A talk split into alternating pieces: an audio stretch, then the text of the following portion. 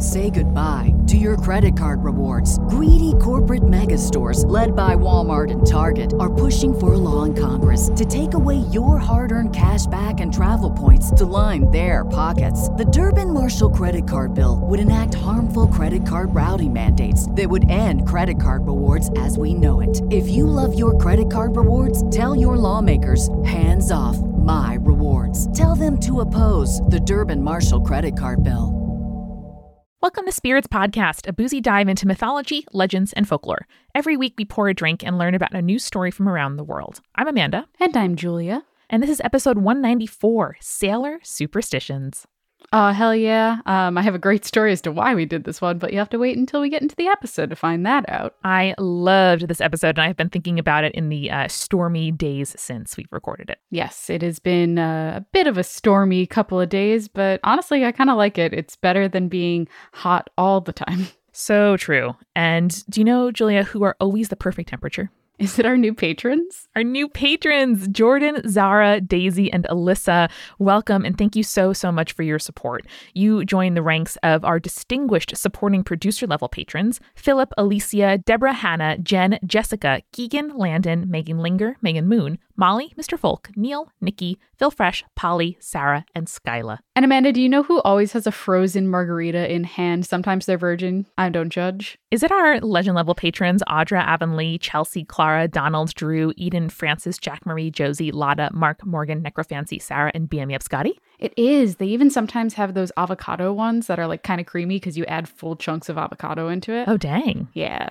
Let's try that. Delicious. And Julia, this weekend I spent some time up on my roof trying to soak in um, a, a day that was just under 85, uh, which is rare these days.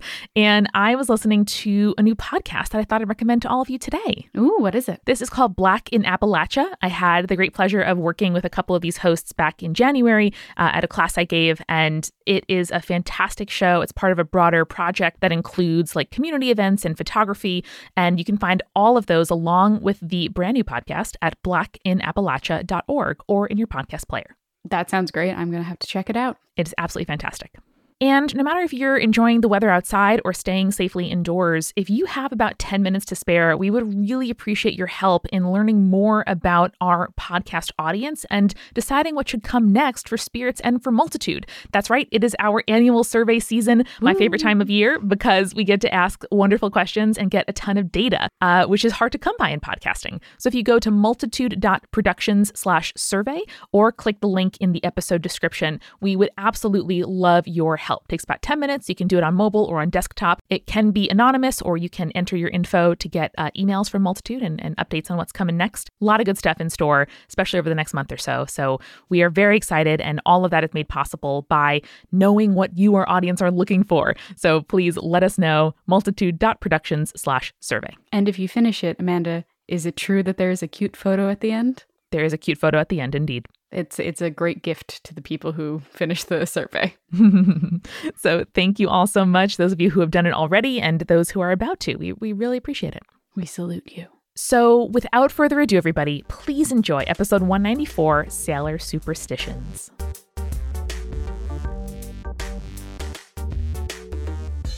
So, Amanda, a couple of weekends ago, I went sailing with my mother on kind of like a rough day on the bay, and the weather managed to get worse in like 10 minutes while we were out there. And fun fact, we actually managed to capsize our boat while we were tacking to try to get back to the beach. Ah, beans. Yeah, so that wasn't good. So we were hanging out on the flipped hull of the boat, waiting for someone on shore to kind of notice that we flipped and come get us. And I kind of joked with myself that I must have done something to piss off the ocean or the various deities that control the deep blue sea. Uh, eventually, the Coast Guard had to come and get us, so that was fun.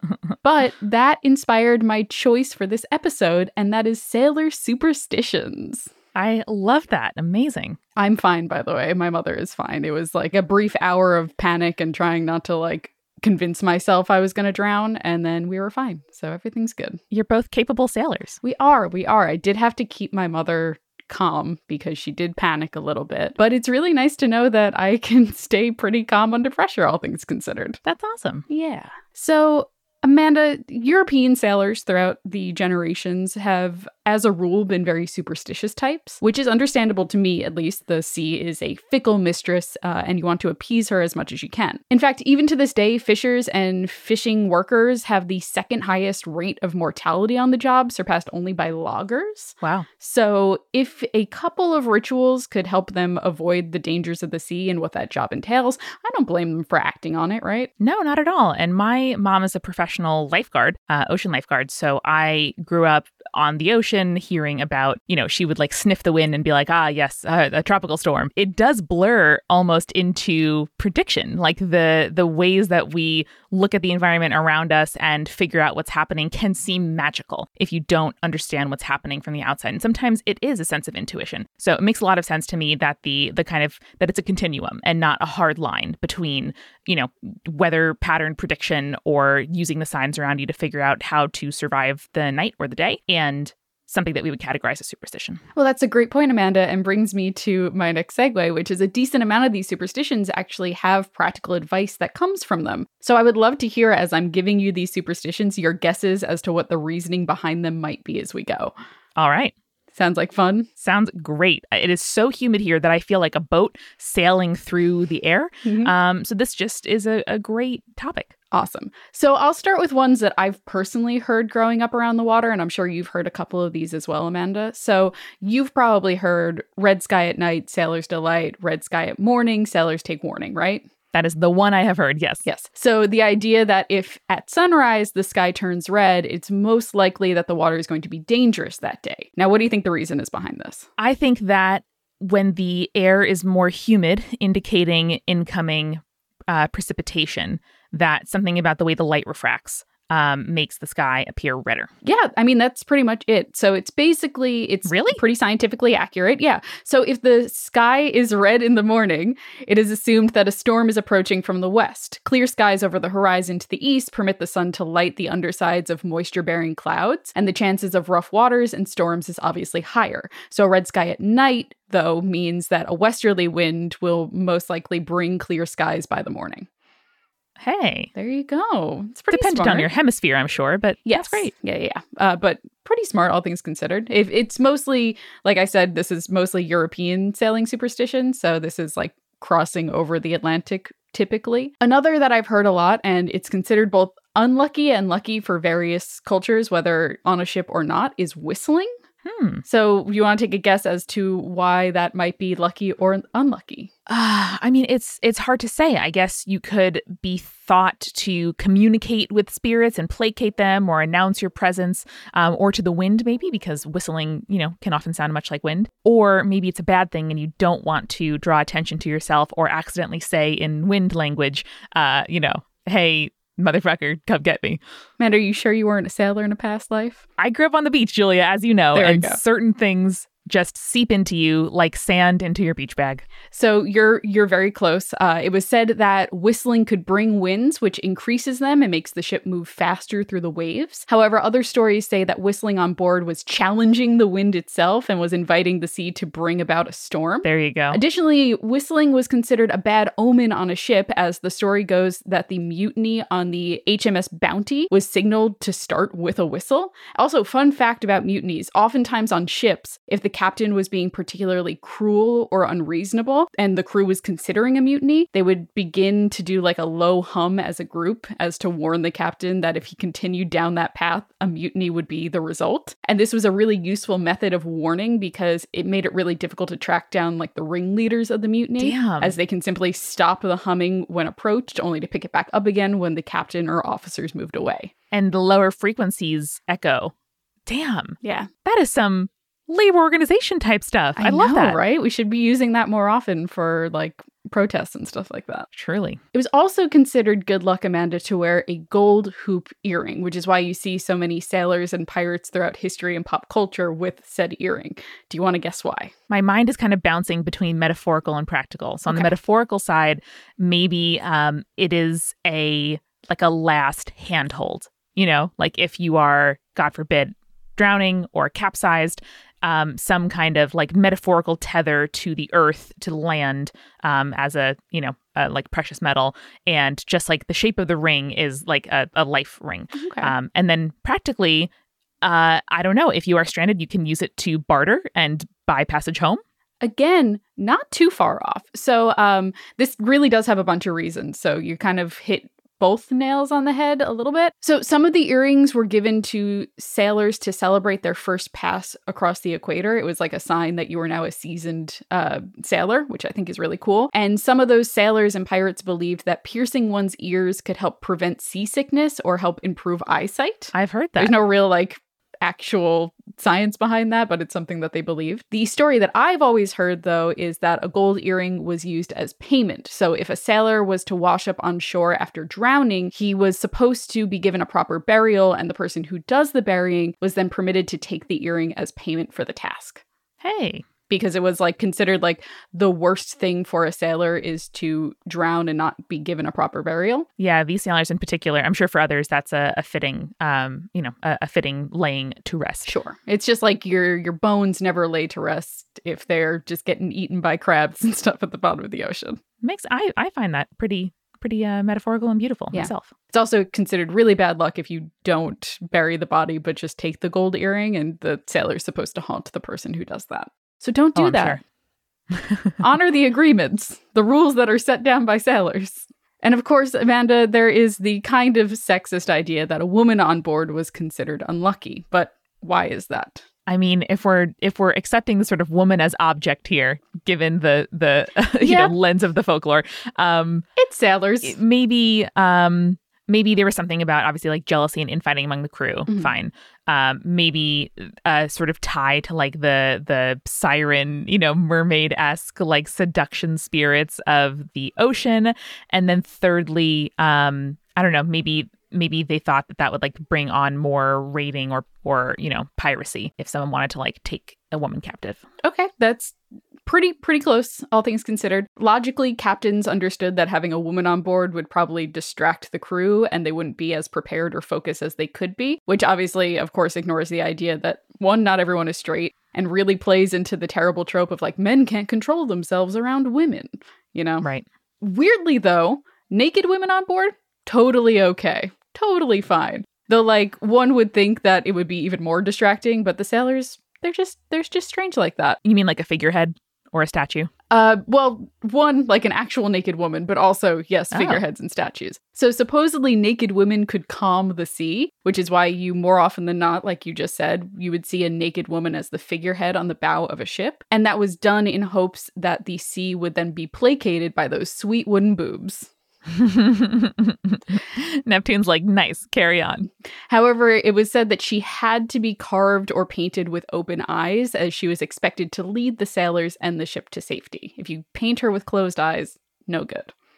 Makes sense. Now, Amanda, I, I know you as a uh, well read person probably know the story of the albatross, right? Uh, yes, mostly through you, actually. Oh, really? Okay. So, this is a story that comes from The Rime of the Ancient Mariner by Samuel Taylor Coleridge. Now, the reason why it was distinctly unlucky to kill an albatross is because they were said to carry the souls of dead sailors. Seeing one was actually supposed to be good luck. Uh, one would assume it means like one of your mates who passed away is watching over you. You know what I mean? Yeah. However, reports say, like historical reports say, that uh, sailors would regularly kill and eat albatrosses, especially if there was very little remaining food in the stores. Yeah. I mean, they're big birds, right? Yeah, they're big. They're like, I feel like they're just like very big seagulls, is a good way to Yeah. describe them. Sailors obviously are going to risk being unlucky so long as it means they can eat at the end of the day. And I understand Yeah. that. Rather be unlucky and alive. Exactly. I would rather be unlucky and alive and live to see another day. Come what may, as long as I get a meal at the end of the day, you know? Yes. Now, Amanda, these are just the ones that I've heard of before, but let's dive into some of the ones that I hadn't heard of right after we dive into our refill.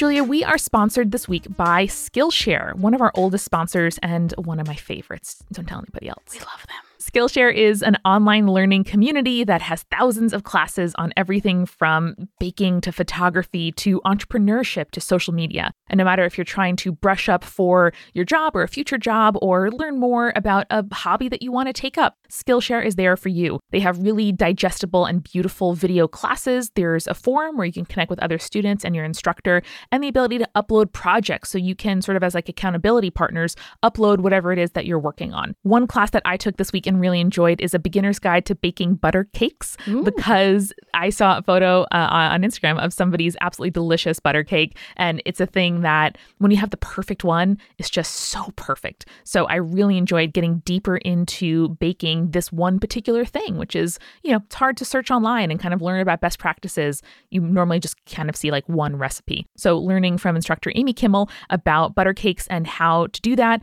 I learned about reverse creaming. It's amazing. Ooh. Amanda, I can't wait to see you in person again so that you can feed me with all of the baking techniques that you've been learning lately, especially because of Skillshare.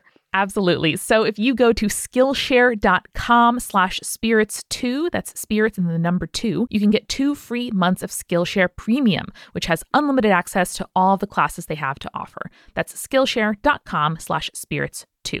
Amanda, how's your brain going? How's it doing? Oh, Julia, some some stormy seas up there sometimes.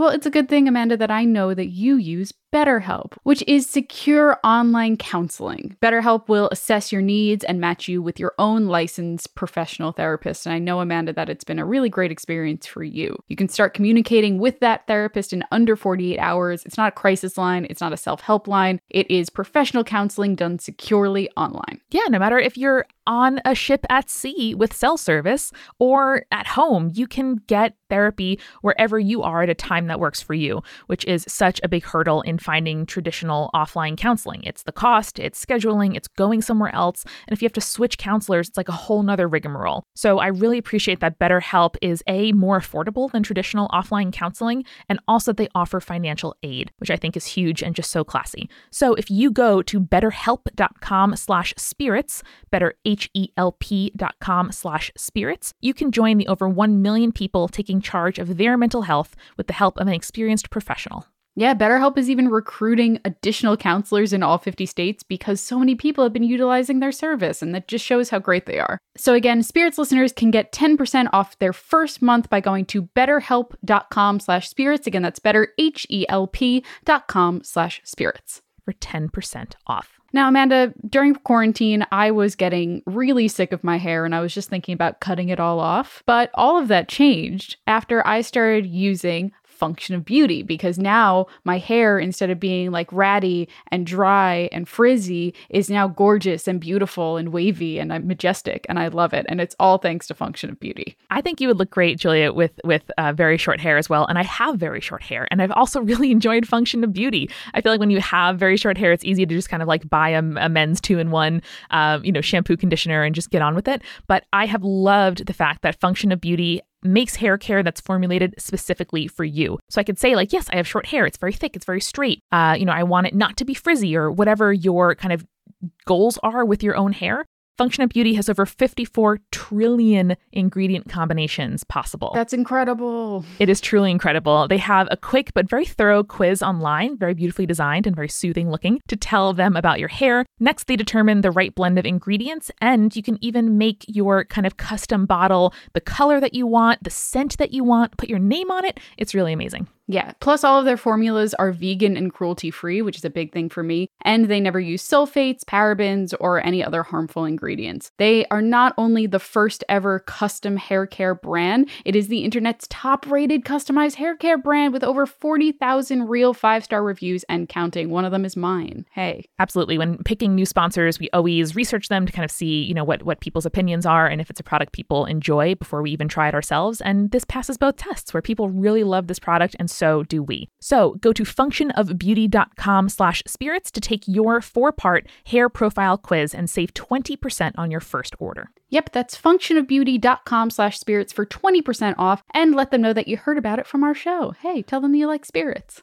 Exactly. So go to functionofbeauty.com slash spirits for that discount and to let them know you came from us. Say goodbye to your credit card rewards. Greedy corporate mega stores, led by Walmart and Target, are pushing for a law in Congress to take away your hard earned cash back and travel points to line their pockets. The Durbin Marshall credit card bill would enact harmful credit card routing mandates that would end credit card rewards as we know it. If you love your credit card rewards, tell your lawmakers hands off my rewards. Tell them to oppose the Durbin Marshall credit card bill.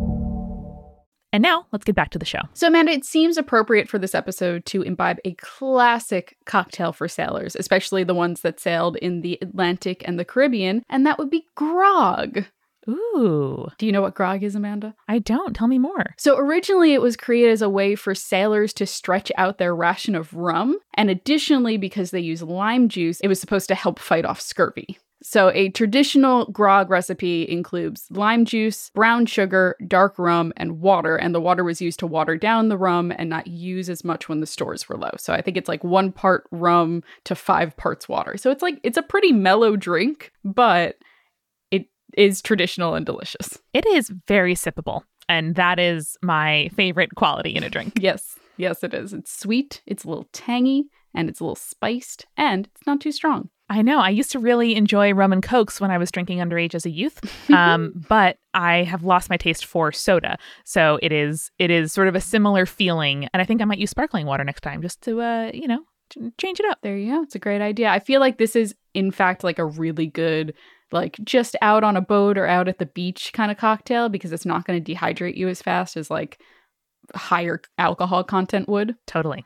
You can also like mix it all in the thermos and then add the water as you pour, Smart. meaning that you can fit more drink in your day. Yeah, I think it's just a good batch cocktail too, which is important. Yeah. especially during summer and especially when you're, you know, making cocktails for multiple people. Totally. Or uh, like us, two cocktails over the course of a day per person. There you go. so let's get into some sailor superstitions and practices that I personally hadn't heard of before. Let's talk first about the line crossing ceremony. Oh, is this where where they cross over um date lines or the equator or like yeah, latitude? It is. So we talked earlier about a how the mark of a sailor's first crossing of the equator was the gold hoop earring, but that's not the only thing that was done in order to celebrate the crossing of the equator. Now, Amanda, do you want to guess why this is like made such a big deal?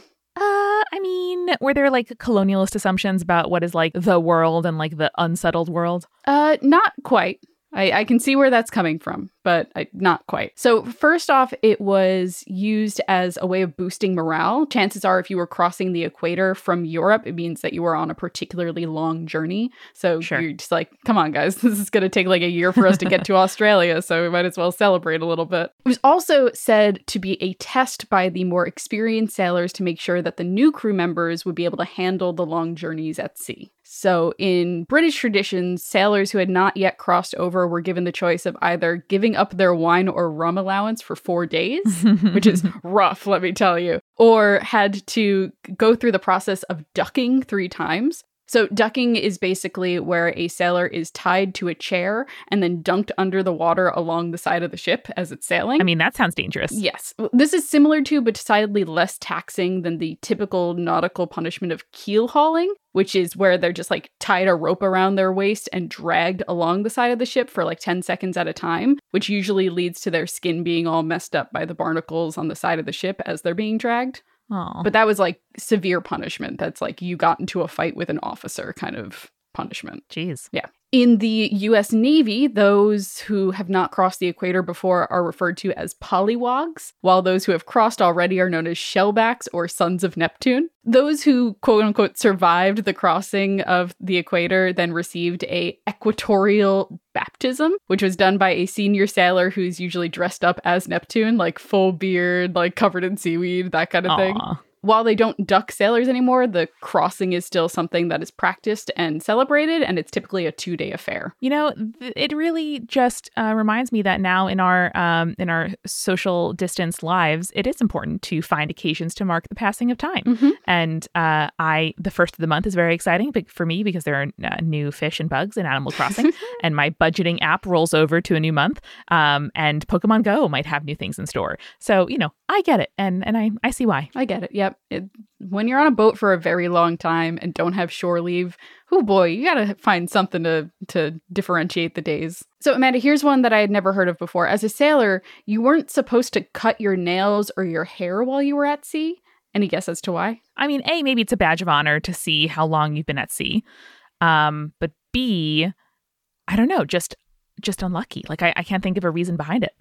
So this one's actually really, really interesting, and I really like this. So apparently, nail and hair trimmings were often seen as offerings for Proserpine, which is the Roman equivalent to Persephone. And to make an offering to another deity besides Neptune while on a ship would only enrage him further. Oh. Isn't that interesting? Fascinating. Yeah. So apparently, this association between Proserpine and hair is that when a person died, a lock of hair was cut from their head and given as an offering to the goddess as a way of preserving the memory of the deceased. Oh, that's sweet. That is nice, right? So don't cut your hair while you're on a ship. That bad. Don't do that. I mean, I see how Neptune would not want uh, hair and nail clippings to be thrown into his ocean. Yeah, I think that's part of it too. Just be like, hey, hey, bud. I'm just thinking of all the pirates with like very long nails now. yeah. No, it's uh that explains why. Yeah. So, Amanda, here's one that I consider particularly ironic. So, having a woman on board on the ship, as we talked about before, considered unlucky, but the birth of a child on a ship was c- supposed to bring good luck. I mean, that sounds very dangerous and not ideal for all involved. Yes, agreed. There was actually an old practice during particularly difficult births at sea where if the baby just like would not seem like it was coming in a timely manner, the mother would be placed between two cannons, which were then fired. And it was said that the sound or the force would help the child just like pop right out of there. Oh Lord. I mean, wow. Yeah. Uh, and actually, the resulting child is a phrase that you've probably heard before because he is considered a son of a gun. Really? Yeah, that's where that comes from. Wow. Isn't that neat?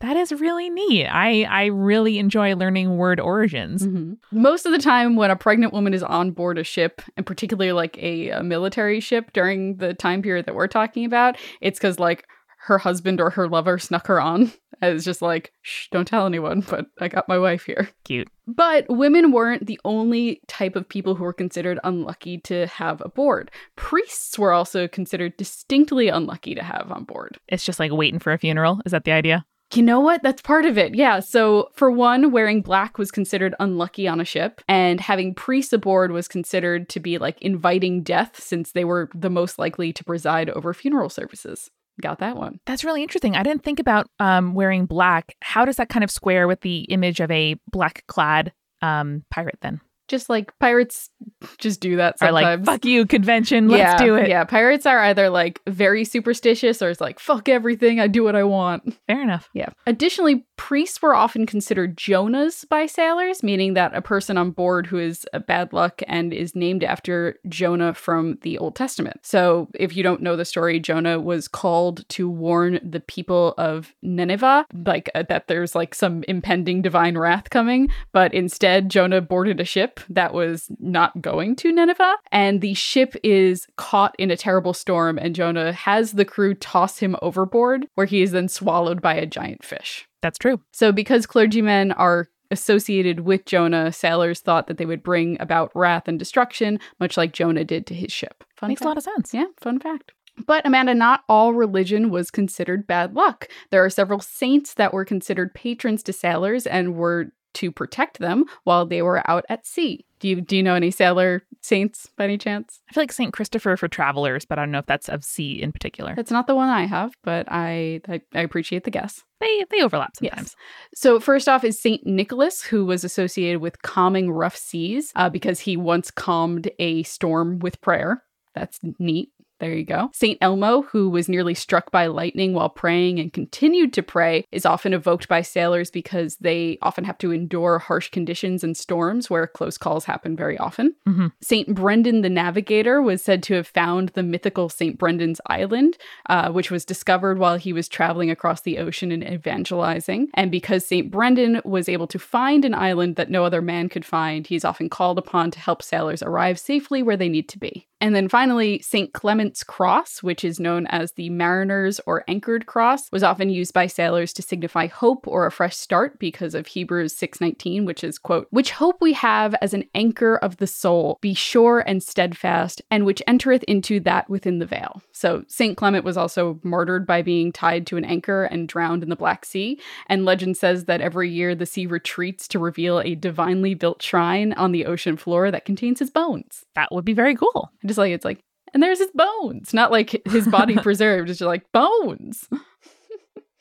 Fair enough. Fair enough. And Amanda, guess what? Even fruits are not exempt from being unlucky on ships. Bananas were considered unlucky cargo. Do you want to take a guess as to why? Because proximity to a banana makes other fruit rot faster. Hmm. Close. As you probably know from buying bananas at the supermarket, Amanda, they spoil very, very quickly, which means that in order to get to market before they could spoil, ships had to sail very quickly, sometimes forsaking safety in order to sell their stores before they go bad. Hmm, makes sense. Additionally, if bananas were to spoil, they can rapidly ferment and give off gases that, while not toxic, push out oxygen as they're formed and make it very easy to choke and kill those who are left in a small space with them. So, like if you were to Oh, go to the hold with a bunch of rotten bananas, you wouldn't be able to breathe. Wow. There are also several stories, though no one can be sure as to what the cause is, of ships during the 1700s disappearing when they were laden with bananas as cargo. I just like that phrase, laden with bananas. This might be more of like a correlation is not causation kind of thing, though. I'm sure there were plenty of ships that were carrying bananas during this period, and obviously the sea is very dangerous. But many sailors considered it as a sign that it was dangerous to carry bananas as cargo. And to this day, many ships, including fishing ships, like if you were to charter a fishing boat or something like that, will not allow bananas on board. However, this probably has something to do with the fact that like fast sailing ships with bananas in their cargo would move too quickly for any fishermen or sailors to be able to catch fish as they sailed. that makes sense. Does make sense, doesn't it? That's so What an interconnected web. yeah, it just like kind of builds onto the lore of it, which I really, really appreciate. Yeah, for sure. Uh, here's actually some cute little ones related to love because most of these are just like not cute and a little negative sometimes. More of the avoiding death uh, variety. Yeah, but it was said that if a woman saw a robin flying overhead on Valentine's Day, she will marry a sailor. Aw. That's very sweet. I mean, there's also lots of robins everywhere, so that's fair. and Uh, probably lots of sailors everywhere. Fair enough. but whether this was good or not is up to her for interpretation, I guess. Uh, just to have fun with it, additionally, it was said that if she were to see a sparrow instead of a robin, she would marry a poor man and be very happy for the rest of her days. And if she saw a goldfinch, she would marry a rich man, but no promise that she would be happy. Maybe that is why Diana Tartt's book is called The Goldfinch, in addition Oh. to other metaphorical meanings. I haven't read that book, but I probably. Wealth equals not happiness is one of the themes. There we go. Yeah, wealth does not equal happiness. Surprise, surprise. So I think at some point I'd like to do a, a couple of full episodes on more extensive sailor superstitions and beliefs. Like I would love to do a whole episode on Davy Jones, for example. Uh, if there is a sailor superstition that you, the listener, would like us to dive deeper into, hit us up on like Twitter or via email, and I'll look into it. But at the end of the day, sailors have to be superstitious. They live dangerous lives, and sometimes it's extremely comforting to have both belief in something larger than you and the idea that you can do even little things to make your life safer and easier. Makes a lot of sense to me. And I think a lot of time, um, you know, ritual and superstition are, again, kind of echoes of each other or on a continuum. And it's something that brings uh, kind of pacing and comfort to our lives. Yeah, and I think like especially now, you know, just the way that life is right now, the idea that you can do like one little thing as part of a ritual to make your life easier and safer is really comforting, you know? It is like I have a, a ring that I wear every day that is for me just like a it's not luck exactly but it's just more comfort and if i you know need to like fidget with it or if i'm feeling iffy or just look down and have a reminder um you know that i've i've been through days like this and gotten through them and i'll get through this one too um maybe it does blur into superstition but to me i don't really need to label it because i know that it's helpful Yeah, and I think like even something as simple as like wear a mask when you go outside. You know, one, it's proven to help you be safer, as many of the sailor superstitions were in fact like, you know, at least somewhat scientifically or experience based. And two, like creating that ritual and, you know, to the point where you're not questioning it really, you're just doing it because you know it has kept you safe in the past and it's going to keep you safe in the future, I think is uh, something that we can all relate to at this point. Yeah, and it, it builds kinship. So I I've been feeling this too, like seeing people wearing masks outside um, makes me feel like yes, we're all in this together. You are doing your part, I am doing my part, and you know we we know that we're doing what we can, um, and it it feels good. It makes you feel like you're in community with somebody. And I imagine that for us now who feel all kind of moored in our own, you know, small ships sailing through uncertain waters, um, and for sailors who did that centuries ago, it's really valuable. And that's why we do it. I think that could be like our modern day gold hoop earring. You know what I mean? Where it's like you see someone else out there wearing a mask and you're like, ah, we are in this together. We we are seasoned veterans in fighting this pandemic and I appreciate you doing your part and myself also doing my part.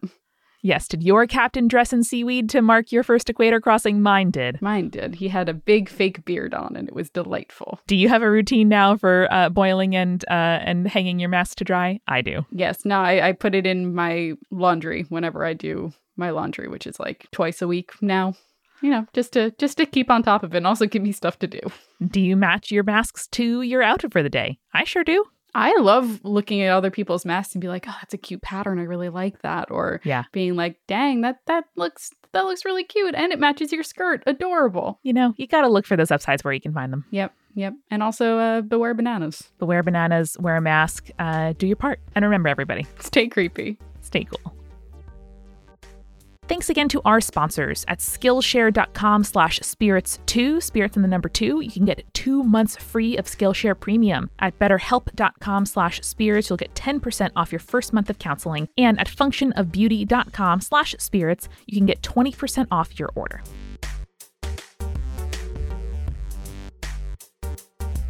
Spirits was created by Amanda McLoughlin, Julia Schifini, and Eric Schneider, with music by Kevin MacLeod and visual design by Allison Wakeman. Keep up with all things creepy and cool by following us at Spirits Podcast on Twitter, Instagram, Facebook, and Tumblr. We also have all of our episode transcripts, guest appearances, and merch on our website, as well as a form to send us your urban legends at spiritspodcast.com. Join our member community on Patreon, patreon.com slash spiritspodcast for all kinds of behind-the-scenes stuff. Just $1 gets you access to audio extras with so much more available too. Recipe cards, director's commentaries, exclusive merch, and real physical gifts. We are a founding member of Multitude, a collective of independent audio professionals. If you like spirits, you will love the other shows that live on our website at multitude.productions. And above all else, if you liked what you heard today, please share us with your friends. That is the very best way to help us keep on growing. Thank you so much for listening. Till next time.